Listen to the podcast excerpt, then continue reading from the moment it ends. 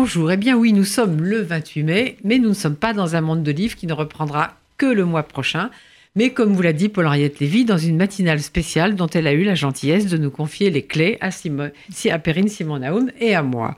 Et donc, euh, je vais placer. Euh, en fait, on va parler d'une entreprise dont on aurait sans doute beaucoup parlé s'il n'y avait pas eu le confinement. Et je vais placer cette émission sous euh, le signe d'une phrase de Simone de Beauvoir dans La force des choses et vous comprendrez très vite pourquoi. Le fait est que je suis une femme écrivain.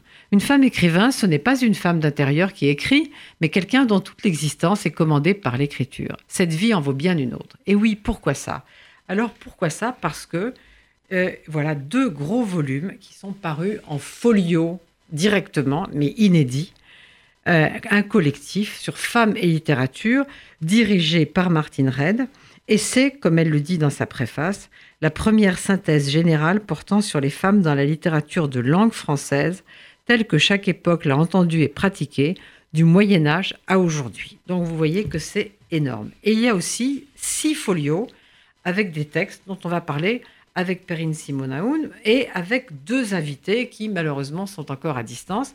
Blanche Cerchini qui dirige Folio Classique chez Gallimard et Eliane Viennot qui dans ce gros livre a traité la fin de la Renaissance, 1475-1615. Mais avant ça, Perrine Simon-Naoum va dire un mot de ces six textes, parler de ce qui aurait dû avoir lieu, notamment, je crois que c'est une exposition, et puis, comme on aime bien faire entendre la voix de ces femmes qui ont écrit des textes tous magnifiques, elle a préparé un bref extrait du plus récent des six, Mrs. Dalloway de Virginia Woolf. Perrine? Oui, merci Josiane. Effectivement, il y avait une grande opération Gallimard qui devait démarrer le 19 mars et durer euh, deux mois.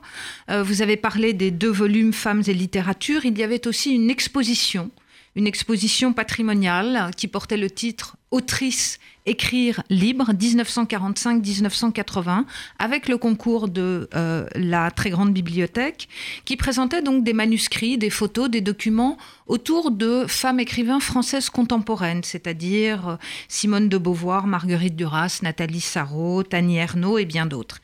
Et enfin, donc sous le titre Chef-d'œuvre de femmes, la publication de six auteurs femmes qui ont marqué leur époque on pourrait dire une par époque, puisque nous verrons d'abord qu'à l'exception de la dernière, Virginia Woolf, ce sont d'abord toutes des femmes de lettres françaises. Pour le Moyen Âge, Marie de France avec ses laits. Pour le XVIe siècle, Marguerite de Navarre et l'Heptaméron. Madame de Lafayette pour le XVIIe siècle. À la frontière du XVIIIe et du XIXe siècle, Madame de Stahl avec Corinne ou l'Italie. Et au XIXe siècle, George Sand. Et donc, euh, je voulais commencer par lire euh, euh, un passage de Mrs. Dalloway, publié par Virginia Woolf, pour nous mettre dans l'ambiance de l'écriture de ces femmes. Mrs. Dalloway, donc Clarissa Dalloway, qui est le personnage principal de ce, de ce texte, parle d'une autre femme. Sally avait un magnétisme extraordinaire, un don, une personnalité. L'étonnant, quand elle y repensait, c'était la pureté, l'intégrité du sentiment qu'elle éprouvait pour Sally. Ce n'était pas comme le sentiment qu'on peut éprouver pour un homme. C'était complètement désintéressé, et en outre, cela avait une qualité qui ne pouvait exister qu'entre femmes, qu'entre des femmes juste sorties de l'adolescence. C'était un sentiment protecteur de sa part, né d'une impression de complicité, avec le pressentiment de quelque chose qui viendrait inéluctablement les séparer. Elle parlait toujours du mariage comme d'une catastrophe. Et c'est ce qui conduisait à cette dimension chevaleresque, à ce sentiment protecteur qui tenait beaucoup plus à elle qu'à la nature de Sally. Car à cette époque-là, Sally était d'une totale témérité. Par défi, elle faisait les choses les plus folles, le tour du parapet de la terrasse à bicyclette, fumer des cigares. Elle était folle, complètement folle. Alors il me semble que euh, cet extrait de Mrs. Dalloway montre bien finalement l'esprit, et nous allons interroger Blanche Cerchilini. Je crois qu'elle est avec nous déjà. Vous nous entendez? Je vous entends, oui. Alors j'avais une première question, c'est-à-dire que on a le sentiment finalement euh, qu'il s'agissait pour vous de donner une visibilité à ces femmes, et je dirais une visibilité au sens concret du terme, vraiment sur les tables des libraires, mais aussi dans notre histoire littéraire, en les rassemblant sous la catégorie femmes. Euh, ma première question serait de savoir si vous pensez vraiment que les femmes sont invisibles aujourd'hui dans la littérature française. Alors c'est tout à fait cela. Je vous remercie pour votre introduction. Euh, J'ai voulu en effet euh, d'abord m'interroger, faire un peu un examen de conscience. De temps en temps, ce n'est pas trop mal que les éditeurs aussi fassent leur examen de conscience. Regardant euh, la bibliothèque des folios classiques, qui compte maintenant 710 titres depuis environ 1972, euh, je me suis dit pourquoi si peu de femmes, si peu de femmes classiques, si peu de femmes dans le canon de la littérature ah, on se perd. On se ah, perd. Pardon, est-ce que vous m'entendez? Oui, on vous entend de nouveau. D'accord, très bien. Euh, donc je, me suis demandé, euh, euh, par exemple, il n'était pas tout à fait évident de republier aujourd'hui Marie de France, ni même l'Heptaméron de Marguerite de Navarre. Ce ne sont pas parmi nos, meilleures ventes, tant s'en faut. Indiana de George Sand n'est pas son roman le plus connu. C'est son premier roman. C'est par ce roman qu'elle devient George Sand, donc, donc, elle devient écrivain. Alors il était important, oui, je le je crois, comme vous avez dit, de faire un, geste éditorial, c'est-à-dire de réunir toutes ces, femmes euh, avec euh, des couvertures très fortes. Euh, j'espère que les, auditeurs pourront les voir. nous avons passé commande à une illustratrice, Bonatti, à qui j'ai demandé pour une fois euh, d'illustrer euh, l'auteur. En général, je n'aime pas trop céder à l'analyse biographique un peu, basique, euh, mais là, ça me semblait très important de montrer, que, de montrer la femme derrière le chef-d'œuvre. C'était vraiment ça. De montrer que certains piliers de notre littérature se trouvent avoir été écrits par des femmes. de la poésie lyrique au XIIe avec Marie de France, la naissance du genre de la nouvelle en français avec l'heptaméron, inspiré du euh, Décaméron de Boccace, et puis à partir de Madame de Lafayette et jusqu'à euh, Virginia Woolf et aujourd'hui, c'est bien sûr la prédominance du, roman. Ce qui me paraissait important aussi, je parle de, de roman, c'est de ne pas cantonner les femmes au genre de l'intime. On a trop souvent réduit les femmes euh, aux mémoires, à l'autobiographie, au journal intime, aux lettres. C'est pourquoi dans cette opération commerciale, vous ne trouverez pas euh, Madame de Sévigny, qui est une, auteure formidable que nous avons bien sûr en folio classique. Mais il m'a semblé important euh, que la notion de chef-d'œuvre s'entende aussi dans sa matérialité, c'est-à-dire avec des grosses œuvres euh, et surtout la prédominance du, du roman. Oui, moi j'ai une question pour vous aussi, Blanche Cerchilini, c'est que pourquoi pour le XXe siècle n'avoir pas mis une auteure de langue française alors, évidemment, pour ne fâcher personne, on parle, peut parler que des mortes, mais il y, avait, pléthore. Simone de Beauvoir, que j'ai cité au début de l'émission, Marguerite Duras, Marguerite Yourcenar, euh, Colette, bien entendu, euh, et Nathalie Sarraute, par exemple. Donc, il y avait pléthore. Pourquoi pas? Pourquoi une, euh, juste seulement Virginia Woolf? Vraiment une, question contingente. J'aurais beaucoup aimé euh, publier euh, toutes les auteurs que vous venez de citer. Simplement, ce n'est pas moi, ce sont mes collègues de la collection Folio. Euh, comme vous le savez, Folio classique se limite, et c'est déjà beaucoup, au domaine public. C'est-à-dire les auteurs doivent être mortes depuis 70 ans. Donc là, il y a une prime, malheureusement, aux auteurs mortes jeunes comme, comme Wolf oui, j'ai peut-être, euh, euh, enfin, j'ai beaucoup d'autres questions. Euh, vous, vous, avez parlé de, cette frontière de, de l'intime, Blanche Cerchilini. la question que je me pose, c'est que il me semble qu'il y a un point commun chez ces femmes. Donc, elles ont existé en dehors des hommes, mais en même temps, elles ne se pensent pas comme représentative des femmes. Euh, qu'est-ce qui a vraiment conduit euh, votre, votre choix sur ces œuvres et le regard qu'elles jettent sur le monde?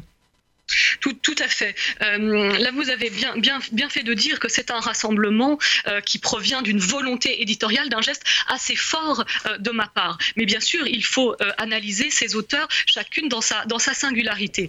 Madame de Lafayette n'a jamais rien publié sous son nom. Elle a publié de manière anonyme ou sous des pseudonymes masculins. Et elle s'est toujours défendue d'écrire. parce que c'était chose, chose impossible pour une femme à cette, à cette époque. Surtout évoquer la passion amoureuse, cela ne se faisait pas pour une, pour une femme. donc à la limite, ces romans auraient pu être écrits par des, par des hommes. Et là, on retrouve la vieille, la vieille dispute. vous savez, on a beaucoup dit qu'elle avait écrit La princesse de Clèves avec La Rochefoucauld. On ne sait pas jusqu'à quel point. C'est toujours cette idée que derrière les femmes, il y a un homme. on a fait de Louise Labbé un homme, etc. Vous savez, les femmes ne peuvent jamais écrire seules, c'est bien, bien connu. alors, bien, bien sûr, Georges De la, même façon. c'est, ça, c'est très intéressant. Elle, devient, elle, advient à l'existence d'écrivaine avec ce, premier roman. Donc, le fait de prendre ce pseudonyme masculin n'est pas anecdotique et n'est pas uniquement biographique. elle, se, départit de son existence de jeune femme et donc son héroïne euh, Indiana, qui est une jeune femme assez, assez naïve, euh, dont elle fait plutôt, plutôt une critique. Euh, là, on n'est pas dans une identification du narrateur au, personnage. C'est très intéressant. Le narrateur est un narrateur masculin, comme l'auteur, puisque beaucoup de lecteurs au, au, début ont cru que le roman était écrit par un, par un homme. Indiana est Aurore du devant, si elle n'était pas devenue euh, George Sand. Donc une jeune femme condamnée à un mariage malheureux et à tomber dans les bras euh, d'un séducteur, à passer d'homme en homme euh, et à n'être rien sans, les hommes. voilà, donc il faut effectivement replacer toutes ces femmes dans le contexte qui, est le, qui est le leur pour voir comment elles se sont affrontées aux déterminismes sociaux, historiques qui étaient les leurs. Et nous, en 2020, avec notre regard rétrospectif, euh, nous pouvons bien sûr faire un effet euh, de série euh, qui est qui n'est pas artificiel, mais qui est un effet a posteriori. Alors, ce que, souligne très bien cet effet de série, je dirais, c'est paradoxalement leur différence. C'est-à-dire qu'il me semble que dans les choix que vous avez faits, on peut constituer un groupe des trois dernières femmes d'un point de vue chronologique. Je pense à Madame de Stahl, euh, George Sand et euh, Virginia Woolf, qui ont toutes, effectivement, comme vous l'avez rappelé, en commun de lutter pour l'égalité des droits, pour lutter pour la liberté de la femme et la présence de la femme dans le monde littéraire, mais pour lesquelles, et je reprendrai la magnifique expression de, Virginia Woolf d'ailleurs, qui a été traduite euh, de façon différente dans la dernière euh, édition de, Folio, il existe, je crois, pour chacune de ces femmes, et c'est ce qu'elle revendique aussi, une chambre à soi, c'est-à-dire un type d'écriture ou encore une fois un type de regard euh, sur le monde. Et d'une certaine façon, effectivement, elle revendique un combat démocratique, égalitaire, mais elle revendique aussi des différences. Oui, absolument. Alors, je, reviens sur cette traduction euh, du, du, de la chambre à soi par le. Ça a été traduit par un lieu à soi, et je me suis demandé si la chambre n'était plus assez noble. c'est ça. Alors c'est ce, choix de, Marie Dariussec dont nous avons repris la belle traduction. Euh, c'est tout simplement parce que la chambre a été trop longtemps assimilée à la chambre à coucher. Et donc c'était encore une fois renvoyer la femme à l'espace du confinement euh, féminin, à l'espace de cette euh, intériorité maternante. Je, vous rappelle juste le très très beau livre de Michel Perrault sur les chambres, dans lequel elle montrait justement comment la chambre était le point de départ de toutes les imaginations et euh, de tous les extérieurs.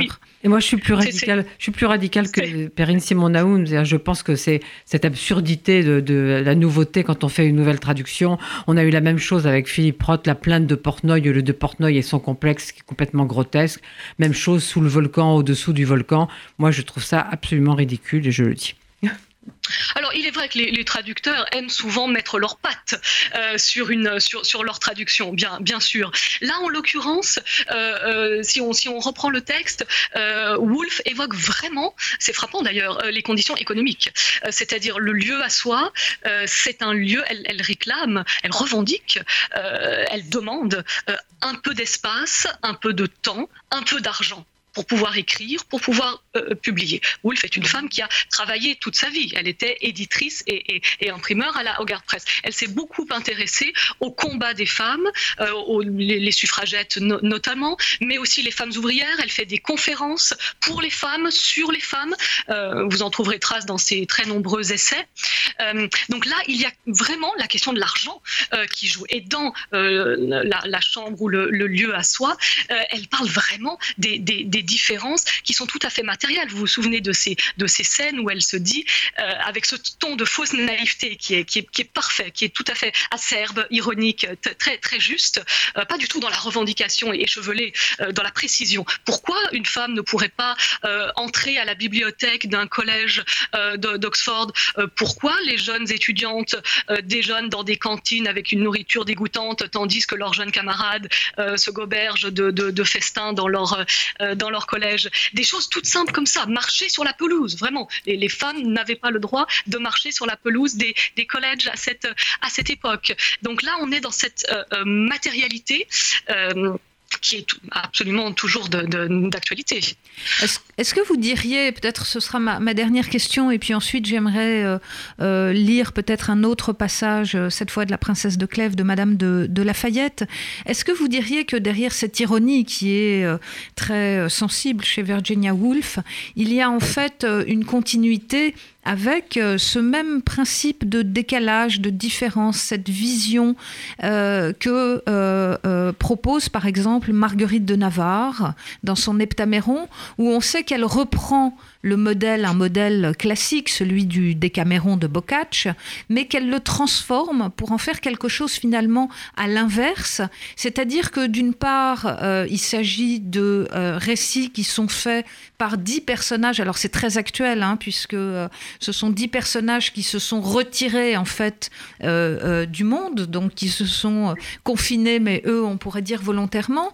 Leur journée étant chaque fois divisée en deux, c'est-à-dire que la première moitié de la journée est une retraite spirituelle, la deuxième moitié de la journée est une discussion culturelle, dans lequel Marguerite de Navarre fait d'ailleurs alterner une discussion menée par un homme et une discussion menée par une femme, mais le plus, le plus intéressant est qu'elle impose euh, une perspective personnelle, un point de vue. Et je dirais que d'une certaine façon, ces femmes, et c'est la modernité quand même extraordinaire de Marguerite de Navarre, peut-être Eliane Viennot nous en dira tout à l'heure un mot, euh, c'est en fait de pouvoir elle-même se mettre aussi, choisir de se mettre dans la peau des hommes. Oui, euh, absolument. Alors Marguerite de Navarre, en, effet, c'est tout à fait euh, novateur. Elle reprend euh, les vieilles querelles, disputes des, sexes, telles qu'on la trouvait par exemple dans la, dans la grande querelle du roman de la Rose, où l'auteur Jean, Jean Demain accusait les femmes d'être, c'est dit textuellement, des putains. Christine de Pisan s'y oppose de manière très, très virulente. un autre texte médiéval du XVe siècle, très amusant, Les 15 joies du mariage, qui est un texte antiféministe, mais alors paradoxal, parce que euh, il s'agit en fait des 15 déboires euh, d'un couple, et surtout l'homme est tout à fait soumis, asservi par sa femme, qui est une vraie harpie. Donc c'est une sorte de, féminisme paradoxal. La femme a l'air d'être dominante, mais en fait elle est, est impossible. Elle mène une vie impossible à son, à son mari, qui est pris dans la nasse du mariage. Donc on est dans cette longue euh, tradition satirique de, de l'antiféminisme que Marguerite de Navarre euh, euh, reprend. Alors effectivement, pour, pour, pour conclure là-dessus, euh, j'ai trouvé important de, montrer la, la, figure de ces femmes, parce qu'en effet, elles ont une voix singulière et il ne faut pas, il faut nous-mêmes, lecteurs, nous, nous replonger dans leur, dans leur époque. Vous allez parler de, de, de la princesse de Clèves, c'est tout, tout, à fait, tout à fait novateur qu'une femme parle de la passion amoureuse, qu'une femme l'obsession de la princesse de, de, Madame de Lafayette. C'était bien sûr cette question du mariage nécessairement malheureux. On aime son amant qu'on ne peut pas aimer, et on estime son mari. On est donc pris dans un bonheur impossible. Dès qu'on commence à aimer, on commence à souffrir. L'amour toujours se trompe d'objet. C'est exactement ce que dira Proust. Donc cette, question euh, de l'amour impossible et du mariage qui nécessairement enferme les femmes, ça paraît tout à fait banal de dire ça aujourd'hui, mais il faut bien voir que les femmes n'étaient rien sans mariage. Elle n'avait aucune existence. Donc se marier n'était pas seulement un acte social, c'était un acte euh, existentiel, c'était devenir quelqu'un. Donc chacune de ces femmes parle depuis ce point de vue euh, qui est à la fois une existence commune des, femmes et puis avec une voix qu'elle trouve euh, singulière. Bien sûr, le fameux flux de conscience de Woolf qui est absolument magnifique dans, dans, dans Mrs. Dalloway, cette littérature d'impression qui justement, je terminerai là-dessus, n'est pas seulement une littérature littérature d'impression. On a aussi trop réduit les femmes à la littérature de psychologie, euh, le, grand roman psychologique de Madame de Lafayette, la littérature d'impression de, Virginia Woolf. Il faut rappeler euh, que Woolf s'est tout à fait passionné et intéressé de manière très intime euh, pour la Première Guerre mondiale, où son, son, frère qu'elle adorait est, mort. Elle écrit La Chambre de Jacob pour en garder le, le témoignage. Madame de Staël a été une grande européenne. et, et Madame Madame de Lafayette est quand même la, seule femme à avoir peint des, des, batailles. Je, voudrais juste peut-être faire entendre sa voix après vous avoir remercié Blanche Cerchilini pour le magnifique travail. Merci beaucoup. Et maintenant, Perrine, un peu de princesse de Clèves. Un peu de princesse de Clèves. Donc la princesse de Clèves s'entretient avec son amant, Monsieur de Nemours. Je veux vous parler encore avec la même sincérité que j'ai déjà commencé, reprit-elle et je vais passer par-dessus toute la retenue et toutes les délicatesses que je devrais avoir dans une première conversation. Mais je vous conjure de m'écouter sans m'interrompre. Je crois devoir à votre attachement la faible récompense de ne vous cacher aucun de mes sentiments et de vous les laisser voir tels qu'ils sont. Ce sont apparemment la seule fois de ma vie que je me donnerai la liberté de vous les faire paraître. Néanmoins, je ne saurais vous avouer sans honte que la certitude de n'être plus aimé de vous comme je le suis me paraît si un si horrible malheur que quand je n'aurai point des raisons de devoir insurmontables, je doute si je pourrais me résoudre à m'exposer à ce malheur. Je sais que vous êtes libre, que je le suis, et que les choses sont d'une sorte que le public n'aurait peut-être pas sujet de vous blâmer, ni moi non plus, quand nous nous engagerions ensemble pour jamais. Mais les hommes conservent-ils de la passion dans ces engagements éternels? Dois-je espérer un miracle en ma faveur et puis-je me mettre en état de voir certainement finir cette passion dont je ferai toute ma félicité? Monsieur de Clèves était peut-être l'unique homme du monde capable de conserver de l'amour dans le mariage. Ma destinée n'a pas voulu que j'aie pu profiter de ce bonheur. Peut-être aussi que sa passion n'avait subsisté que parce qu'il n'en aurait pas trouvé en moi mais je n'aurai pas le même moyen de conserver la vôtre. Je crois même que les obstacles ont fait votre constance. Vous en avez assez trouvé pour vous animer à vaincre, et mes actions involontaires, ou les choses que le hasard vous a apprises, vous ont donné assez d'espérance pour ne vous pas rebuter. Merci beaucoup. Alors avant qu'on appelle Eliane Viennot, je voudrais vous redire un mot de ces deux gros livres qu'il faut vraiment acheter c'est pas très cher en plus, c'est en folio. Donc euh, chaque partie est vraiment une mine. C'est-à-dire que si euh, on prend tout son temps, on lit la bibliographie abondante chaque fois, les notes, c'est absolument passionnant. Pardon. Et je crois qu'il faut citer toutes les auteurs parce que c'est un travail vraiment remarquable. Donc Jacqueline Cerchellini-Toulet a pris en charge le Moyen Âge, 1150-1450. Eliane Viennot, la fin de la Renaissance, comme je l'ai dit tout à l'heure, 1475-1615. John de Jean et Edwige Keller-Rabé le XVIIe siècle, Christine MacDonald le XVIIIe, 1715-1793, Martin Reid le XIXe, 1793-1914.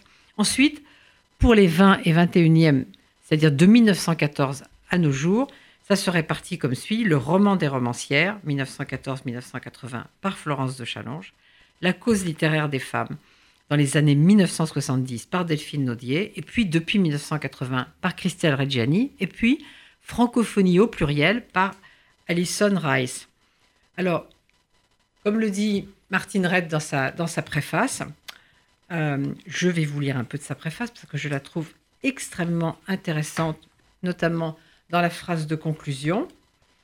Euh, les ambitions d'une telle synthèse sont multiples Identifier d'abord, à la suite de bien d'autres travaux, mais de manière beaucoup plus systématique, l'apport des femmes à la littérature depuis neuf siècles et en détailler les caractéristiques. Rappeler les succès rencontrés ainsi que les difficultés considérables auxquelles celles que l'on a appelées auteurs, autrices, femmes de lettres, femmes auteurs et écrivaines se sont continuellement heurtées pour écrire et publier, pour être reconnues par la critique, associées aux institutions littéraires, intégrées à un discours portant sur le passé de la littérature, replacer enfin la production d'œuvres extrêmement nombreuses et diverses dans leur contexte littéraire et historique, sociologique, philosophique et anthropologique, étant entendu que pas plus que celles de leurs contemporains masculins, les œuvres de femmes ne sauraient être confondues entre elles, encore moins ramenées au seul étalon de leur appartenance sexuée. Je trouve que c'était bien de le dire, n'est-ce pas, Perrine? Oui, absolument.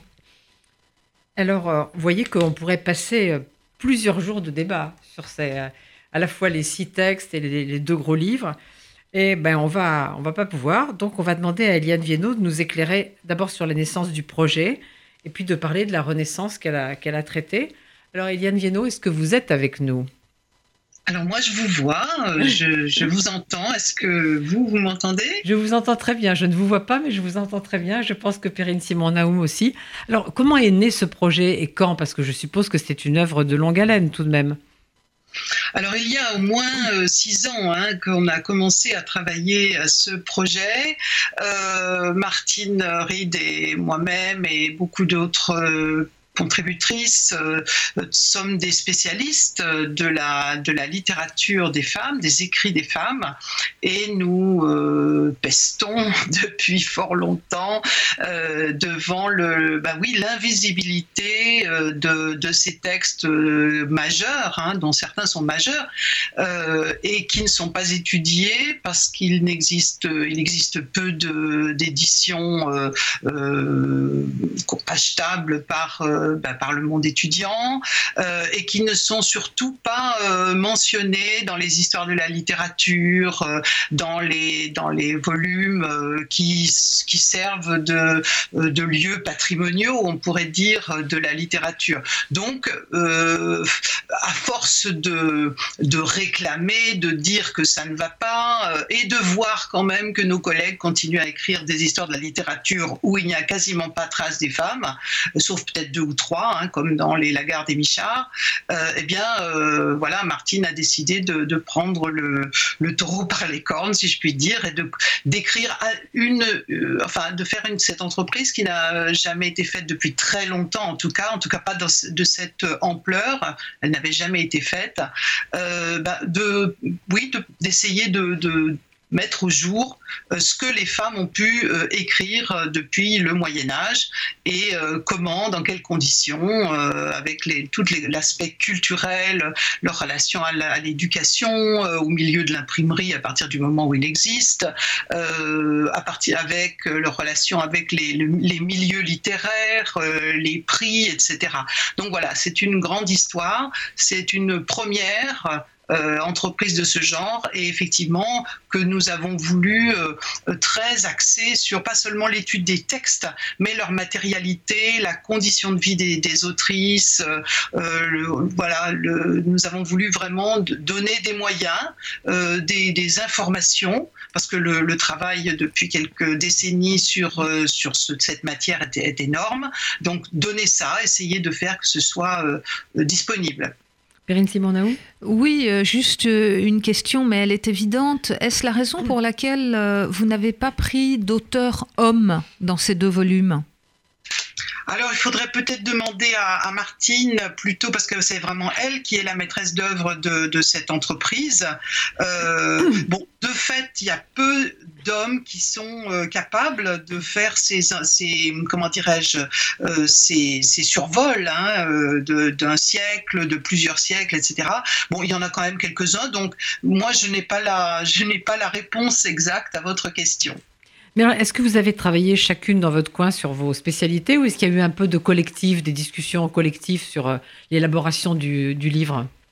Alors il y a eu régulièrement des, euh, allers-retours, euh, des, quelques rencontres euh, entre bon qui n'étaient pas faciles parce que plusieurs contributrices vivent sur l'autre continent, hein, sur le continent américain, mais il y a eu quelques rencontres et puis surtout Martine a beaucoup fait de, go-between, on pourrait dire, entre les unes et les autres, avec aussi les, éditeurs et les éditrices de Folio. Hein, hein, qui ont été plusieurs à se, à se comment dirais-je, à participer, d'autant que l'entreprise était longue. donc oui, nous avons eu des, nous avons eu des, des, échanges sur et nous avons construit un peu le, projet à, partir de l'idée de, de, Martine Reed, mais en fait, elle nous a laissé quand même à chacune la, à partir du moment où on avait les consignes, euh, elle nous a laissé euh, faire et elle n'a pas voulu qu'il y ait une uniformisation. Euh, vous le voyez d'ailleurs dans le, dans le résultat final hein, de, de, chaque partie. Alors tout à l'heure, je, disais qu'on pourrait passer plusieurs jours de débat sur l'ensemble du, du, du, livre, du projet, mais déjà sur votre seul chapitre, on pourrait peut-être passer une journée, ce qu'on ne va pas avoir le temps de faire. Et vous dites euh, au tout début que plusieurs facteurs expliquent les grandes difficultés que les femmes rencontrèrent pour s'inscrire dans l'intense mouvement intellectuel salué par les humanistes à la Renaissance. Alors quels sont les principaux facteurs qui, qui ont handicapé les femmes? Alors oui, j'essaye de faire un peu le, entre le, premier et le deuxième chapitre, puisque j'ai trois chapitres euh, sur, euh, sur, sur la Renaissance. Euh, j'ai fait un chapitre sur, sur tous les handicaps et un autre sur tout ce qui a quand même favorisé l'arrivée des femmes à l'écriture. Dont, l'imprimerie, dites-vous, c'est ça, l'imprimerie vraiment Dont l'imprimerie. L'imprimerie est, est, un facteur tout à fait précieux, enfin qui a, qui a renforcé, enfin qui a donné un, un parce qu'avant vous avez vu sur le chapitre du Moyen Âge, euh, en plusieurs siècles, on a euh, une cinquantaine d'autrices, dont certaines, on a quelques vers, enfin quelques textes.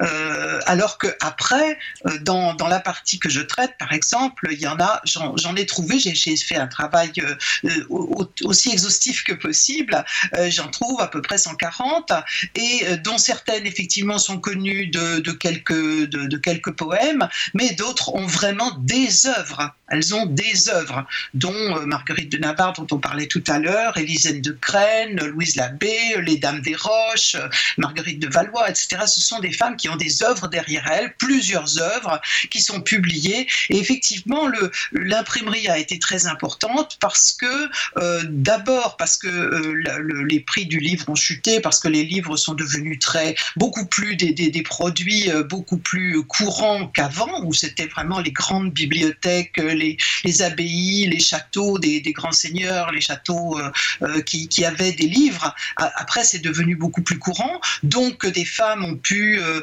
y compris, apprendre à lire avec euh, les livres qui étaient à la maison, euh, mais aussi parce que les imprimeurs, il y a un facteur d'argent qui rentre en, ligne de compte à partir du moment où il faut vendre des livres, et que les imprimeurs sont euh, quelque part des alliés objectifs des femmes, même si une bonne partie du milieu des intellectuels n'était pas du tout, trouvait tout à fait que les femmes n'avaient rien à faire là-dedans, les imprimeurs voulaient vendre, et donc quand ils avaient euh, quelqu'un qui euh, avait du talent, euh, bien peu importe son sexe. Donc les livres de femmes ont commencé à se vendre. Les premiers livres de femmes qui se vendent, c'est Élisène de Crène, par exemple, qui est une parfaite. je parle là d'une inconnue, parce que les imprimeurs qui travaillent pour la, famille royale, pour Marguerite de Navarre, pour sa mère, pour sa tante, etc., ou sa, nièce, plus exactement, bon, ce sont des gens qui sont, comment dirais-je, qui n'ont pas que des intérêts euh, matériels, ils ont des intérêts politiques, ils ont des intérêts de prestige, etc. En revanche, quand on publie une Élisène de Crène ou une Louise Labbé, euh, on, ne veut que vendre des livres. On ne cherche que cela, on ne cherche pas spécialement à se faire connaître ou à se faire reconnaître, puisque ce sont de parfaites inconnues euh, du point de vue d'un point de vue social. Donc, on voit très bien que plus ça avance au cours du XVIe siècle, par exemple, plus euh, des, inconnus arrivent à l'impression et euh, certaines se voient confier des tâches de traduction, d'autres, bien, on réédite leurs livres, etc. Donc oui, l'imprimerie a, beaucoup aidé euh, à, faire, à faire connaître, à, faire, à, permettre aux femmes de, de faire connaître leurs œuvres. Justement, on va reparler de Marguerite de Navarre. Je pense que si Perrine Simonamou a des choses à dire, moi aussi. Mais vous dites quand même que beaucoup de leurs productions ont disparu, même au XVIe siècle, pas seulement au Moyen Âge. Oui, on n'a on pas tout. Hein. On a, euh, ce qu'on arrive à reconstituer, ce sont des textes qui sont publiés pour certains, mais d'autres ne, l'ont pas été. Alors ne l'ont pas été parfois volontairement, euh, notamment au début du XVIe siècle, fin XVe, euh, début du XVIe siècle. Beaucoup de gens ne croient pas c'est un peu comme l'Internet il y a 30 ans. Hein. Euh, beaucoup de gens ne, ne, croient pas trop à l'intérêt de l'imprimer. Beaucoup de gens continuent à faire, des, euh, à faire faire des imprimés, des, pardon, des, des, des manuscrits. et puis, alors parfois on a quand même conservé les manuscrits, hein, mais les premières autrices du XVIe siècle, dans les années 20, 30, 40, souvent ont on préféré, surtout quand c'est des grandes dames, bien faire, faire mettre leur, leur texte sur des manuscrits. Et puis on a aussi, euh, ben, on a aussi beaucoup de pertes euh, qui sont tout simplement liées au fait que ben, le XVIe siècle c'est très vieux, euh, que quand il y a eu, certaines ne sont pas vraiment arrivées à, publier. plusieurs, on a une dizaine ou une quinzaine d'autrices qui ne sont connues que parce que des auteurs connus, eux, ont intégré des textes d'elles dans leurs livres, mais personne d'autre ne leur a demandé de publier. Et puis on, a, on en a d'autres où on sait qu'elles ont euh, écrit des choses, mais qui ont été perdues. Hein. Perrine Simonaou? Oui, alors peut-être pour, euh, pour revenir à Marguerite de Navarre, qui est un personnage euh, tout à fait fascinant, hein, dont Clément Marot dira corps féminin, euh, cœur d'homme, euh, tête d'ange. Donc euh, cette femme qui est aussi une femme politique, enfin qui est la sœur du, la sœur du roi François Ier. Il y a deux choses en fait dans l'acte d'écrire. D'une part, il faut avoir la culture nécessaire et j'imagine que toutes ces femmes n'avaient pas accès euh, euh, à, la connaissance, à la formation culturelle, à, l'éducation, et ensuite donc avoir la volonté de, passer à l'acte, si je puis dire. Est-ce que vous pouvez nous tracer un portrait de Marguerite? Alors, tracer un portrait de Marguerite, c'est compliqué, mais euh, il est vrai que c'est une femme euh, très intelligente d'abord, euh, très, très instruite, parce que sa famille est une famille très instruite, parce que sa mère, Louise de Savoie, hein, qui était une grande, à la fois une grande femme politique, elle a été au pouvoir pendant une quinzaine d'années, mais aussi une grande intellectuelle qui a beaucoup travaillé avec les imprimeurs, qui a beaucoup fait traduire de textes, et qui a élevé ses enfants, ses deux enfants, donc François et Marguerite, dans l'idée d'arriver au pouvoir. Donc, euh, une fois qu'ils y sont arrivés, euh, en grande partie grâce à son intelligence et à sa ténacité, euh, tous les trois ont gouverné, hein, au moins pendant 15 ans, jusqu'à la mort de, Louise. ensuite, les choses se sont un petit peu devenues un peu compliquées entre Marguerite et François, puisque, bah, puisque elle, elle penchait du côté de la réforme et que François avait à, comment dirais-je, à diriger un pays qui ne, voilà, qui, qui était très divisé donc euh, ça, a créé un petit peu des, dissensions entre eux. À la fin de leur vie, sont, euh, les, relations sont très tendues. Mais Marguerite est, tout à fait, euh, c'est sans doute la plus cultivée des deux. Lui était plutôt vers les arts. Hein. Il était très, très versé du côté des arts. Elle, c'est une femme extrêmement cultivée et qui a une conscience. Et elle a une conscience féministe qui est tout à fait remarquable, alors qui n'est pas remarquable du point de vue des, femmes qui publient à cette époque-là. Elles sont presque toutes féministes, sans doute parce que pour être arrivées à, ce degré de, volonté d'affirmation de soi, elles ont dû passer tellement de, euh, de barrières Hein. Euh, donc, mais beaucoup ont une très très haute conscience d'elle-même. Mais Marguerite sait, sent que euh, faut euh, bien qu'il faut il faut parler, il faut faire connaître ses idées. Et donc c'est une des premières femmes vivantes à être imprimée. Hein. avant elle, on a imprimé quelques mortes depuis longtemps. et puis il y a quelques princesses qui ont publié deux trois trucs. Mais elle, elle a vraiment, elle s'impose à la fois comme femme politique et comme autrice. Et c'est très, c'est très intéressant de voir que, euh, en fait, elle ouvre des portes, puisque quelques années après euh, les, premières impressions de ses livres à elle, eh bien, de, parfaites inconnues, je le disais tout à l'heure, euh, se mettent à, se mettent à, arrivent à l'impression, comme Elisabeth de Crène. Elle est reconnue par beaucoup de femmes, d'ailleurs, comme une, une passeuse, une, une, femme qui a ouvert des portes. Si, si la reine pouvait faire ça, alors les autres femmes pouvaient le faire. Avec cette idée que normalement on n'attend pas les femmes sur le terrain de la parole publique. En tout cas, c'est considéré déjà à l'époque et pendant très très très longtemps, hein, euh, jusqu'au XXe siècle pratiquement, comme une chasse gardée masculine, la parole publique. Et donc les femmes ne sont pas forcément attendues euh, dans ce domaine-là. Et Marguerite, évidemment, avec sa, puissance de frappe, euh, ouvre toutes les portes et ensuite les ouvre pour les autres. Et vous dites, que, son rapport a été majeur dans bien des domaines, y compris dans celui du théâtre. Mais pour finir, je voudrais vous interroger sur une de vos phrases qui est à la page 399, vous voyez, qui m'a tellement intriguée. L'amour humain, terrain glissant. oui, oui, c'est très difficile pour les femmes de parler d'amour euh, parce que euh, on, attend des femmes qu'elles soient euh, des mères de famille, peut-être ou des religieuses à la limite, l'un ou l'autre, mais pas des amoureuses. Euh, donc, euh, c'est l'un des, une des choses d'ailleurs les plus intéressantes à voir dans la production de ces femmes, qu'elles parlent d'à peu près tout. Vous voyez la, restriction des genres dont on a parlé tout à l'heure, hein, le roman, euh, les lettres, etc. C'est une restriction qui se fait après. au Moyen Âge et surtout à la Renaissance, les écrivaines parlent de tout. Elles s'inscrivent, elles font de la poésie, elles font quelques fictions c'est ce qu'elles font le moins? Elles font des essais, elles font de la philosophie, elles traitent de l'histoire, etc.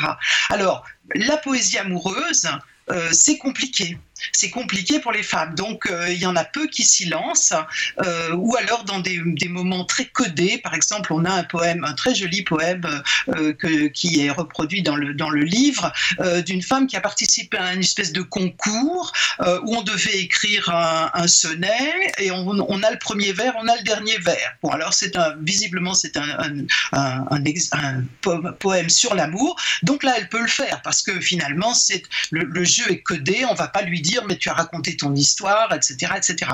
Mais souvent, euh, en revanche, c'est compliqué pour les femmes. Donc, on a des femmes qui écrivent d'amour pour leur mari, pour leur mari mort, euh, pour leurs amoureux, à condition qu'on connaisse bien euh, le fait qu'elles ne sont pas mariées, qu'elles ne vont pas se marier. Et puis, on a Louise Labbé et Louise Labbé fait quelque chose de tout à fait euh, euh, particulier, de tout à fait euh, étonnant, puisqu'elle reprend des codes masculins et qu'elle les inverse pour, une certaine, jusqu'à un certain point, elle les inverse parce que Louise Labbé ne chante pas l'amoureux, elle chante l'amour. Hein. Et ces femmes ne sont absolument pas contestées. Vous avez quelqu'un a dit tout à l'heure que Louise Labbé, on avait dit que c'était un homme. Oui, à la fin du XXe siècle, pas avant. Hein. Donc ces femmes ne sont pas, euh, euh, comment dirais-je, à partir du moment où elles, traitent des choses qui sont euh, dans, le, domaine public, on va dire encore une fois de l'amour, de l'amitié, de la, des, des, des, traités philosophiques, des pensées, personne ne les, personne ne les euh, comment dirais-je, ne les conteste spécialement. Euh, il y a évidemment une grande querelle, la querelle des femmes euh, qui, qui, bat son plein hein, au XVIe siècle, mais en fait, les accusations contre les femmes sont, beaucoup plus générales. Elles ne sont pas contre, ni contre les femmes savantes, parce qu'il y en a très peu, ni contre les femmes qui écrivent, elles sont contre les femmes qui sortent tout simplement de la, des clous, hein, qui, qui, font autre chose que d'être des, des, femmes dont on ne parle pas, dont on parle le moins possible. Mais les attaques contre les femmes de lettres euh, vont arriver à partir du XVIIe siècle. Et d'ailleurs, ce qui est très intéressant, c'est que euh, dans toutes les femmes que j'ai que j'ai euh, sur, lesquelles j'ai pu travailler dans ce dans ce dans ces chapitres, il n'y a quasiment aucune femme qui prend un pseudonyme. Hein. il y a seulement Élisène de Crène, mais tout le monde sent bien que Élisène c'est une femme. Tout le monde peut la retrouver parce que de Crène c'est une c'est des propriétés voilà. Donc c'est une on, ne pourchasse pas les femmes parce qu'on ne les critique pas parce qu'elles écrivent. Il y a même des hommes qui trouvent qu'elles sont formidables, euh, d'où le fait qu'ils ouvrent leur, leur euh, publication, leur propre publication euh, à des poèmes de femmes.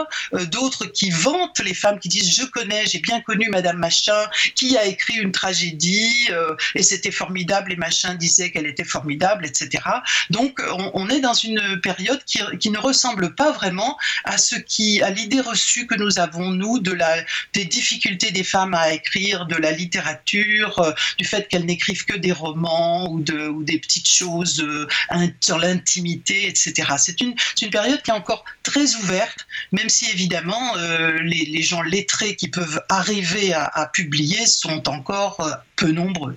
Merci beaucoup, Eliane Viennot, et j'espère que ce livre, qui est vraiment passionnant et qui a été un peu empêché par le confinement, va avoir une très belle vie quand même. Femmes et littérature, une histoire culturelle, sous la direction de Martine Redd, qu'on n'a pas pu avoir justement, mais qui non seulement a dirigé cette entreprise, mais a pris en charge le 19e siècle dont elle est une spécialiste. Du coup, on ne va pas pour autant oublier Georges Sand. Et je rappelle quand même le beau livre que lui a consacré Michel Perrault au Seuil, qui s'appelle Georges Sand à Nohant.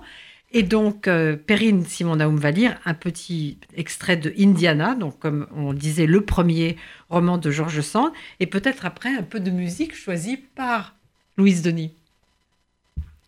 D'abord Georges Sand. Ainsi, je le répète, j'ai écrit Indiana, et j'ai dû l'écrire. J'ai cédé à un instinct puissant de plainte et de reproche que Dieu avait mis en moi.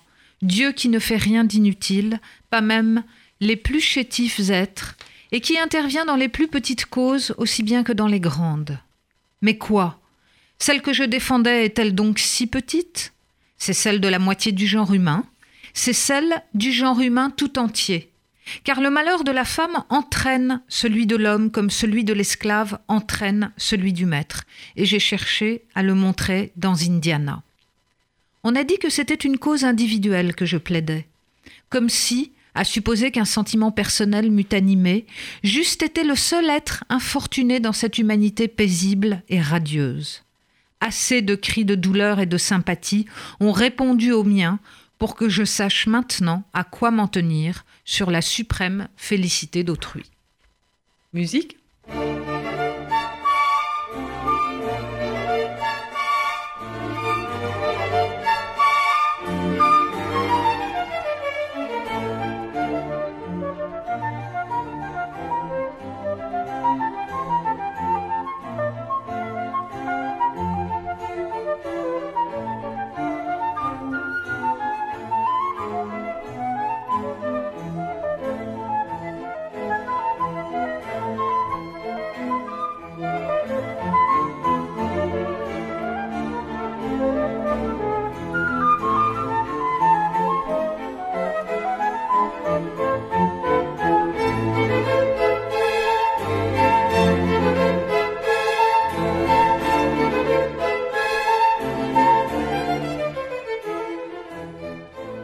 Bien donc, je vous rappelle ces deux livres absolument passionnants, Femmes et littérature, une histoire culturelle, volume 1 et volume 2, du Moyen Âge à nos jours, sous la direction de Martine Red avec toutes les collaboratrices que j'ai citées tout à l'heure.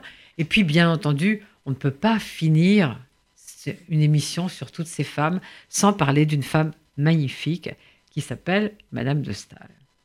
Oui, Madame de Stahl, Josiane, vous avez raison. Si le syntagme femme d'esprit veut dire quelque chose, c'est bien à Madame de Stahl euh, qu'il s'applique. Madame de Stahl qui, je le rappelle, euh, expliquait qu'il y avait deux phases dans la vie d'une femme. Il y avait d'abord l'amour et il y avait ensuite la gloire. Et donc, je vous laisse sur ce dernier extrait tiré de Corinne ou l'Italie, donc republié dans Folio Classique par Blanche Cerchilini. Je vous laisse décider lequel de ces deux moments de la vie d'une femme a la préférence de Madame de Staël. C'est donc ce matin, dit Corinne, que je vous montrerai le Panthéon et Saint-Pierre. J'avais bien quelque espoir, ajouta-t-elle en souriant, que vous accepteriez le voyage de Rome avec moi. Aussi mes chevaux sont prêts. Je vous ai attendu, vous êtes arrivé, tout est bien, partons. Étonnante personne, dit Oswald. Qui donc êtes-vous? Où avez-vous pris tant de charmes divers qui sembleraient devoir s'exclure? Sensibilité, gaieté, profondeur, grâce, abandon, modestie. Êtes-vous une illusion? Êtes-vous un bonheur surnaturel pour la vie de celui qui vous rencontre? Ah, si j'ai le pouvoir de vous faire quelque bien, reprit Corinne, vous ne devez pas croire que jamais j'y renonce. Prenez garde, reprit Oswald, en saisissant la main de Corinne avec émotion. Prenez garde à ce bien que vous voulez me faire. Depuis près de deux ans, une main de fer serre mon cœur. Si votre douce présence m'a donné quelque relâche, si je respire près de vous, que deviendrai-je quand il faudra rentrer dans mon sort? Que deviendrai-je? Laissons au temps, laissons au hasard, interrompit Corinne, à décider si cette impression d'un jour que j'ai produite sur vous durera plus qu'un jour. Si nos âmes s'entendent, notre affection mutuelle ne sera point passagère. Quoi qu'il en soit, allons admirer ensemble tout ce qui peut élever notre esprit et nos sentiments. Nous goûterons toujours ainsi quelques moments de bonheur. Et achevant ces mots, Corinne descendit, et Lord Nelville la suivit, étonné de sa réponse. Alors rappelons rapidement tous ces livres qu'il faut absolument acheter aussi, en dehors des deux volumes que je viens de citer, Femmes et littérature. Donc Madame de, Madame de Stahl, comme on vient de le voir, Madame de Stahl, Corinne ou l'Italie, Marie de France, les laits, un peu plus difficile à lire, il faut reconnaître, puisqu'on est un peu loin. Marguerite de Navarre, tout de même magnifique, les Ptamérons, c'est quand même absolument magnifique, et c'est vraiment un livre sur le combat des femmes aussi, à partir de cette histoire de Rolandine, par exemple. Et Madame de Lafayette, alors que président de la République, à un moment, ne voulait plus qu'on lise euh, Sarkozy, mais je vous conseille quand même vraiment La princesse de Clèves. Et puis George Sand, on vient de le dire, Indiana. Et puis Mrs. Dalloway de Virginia Wood. Et une chambre à soi, pas un lieu. on n'est pas obligé de prendre la nouvelle traduction. Mais ça, c'était un chef-d'œuvre, Mrs. Dalloway, vraiment. Mais merci beaucoup, Perrine, d'avoir. Euh, ben, merci à vous, Josiane, de m'avoir accueilli. Et puis bientôt euh, le journal de Paul-Henriette Lévy. Et puis moi, du coup, je vous donne rendez-vous pour un monde de livres qui va reprendre parce qu'on est bientôt déconfiné, n'est-ce pas? Et merci à Louise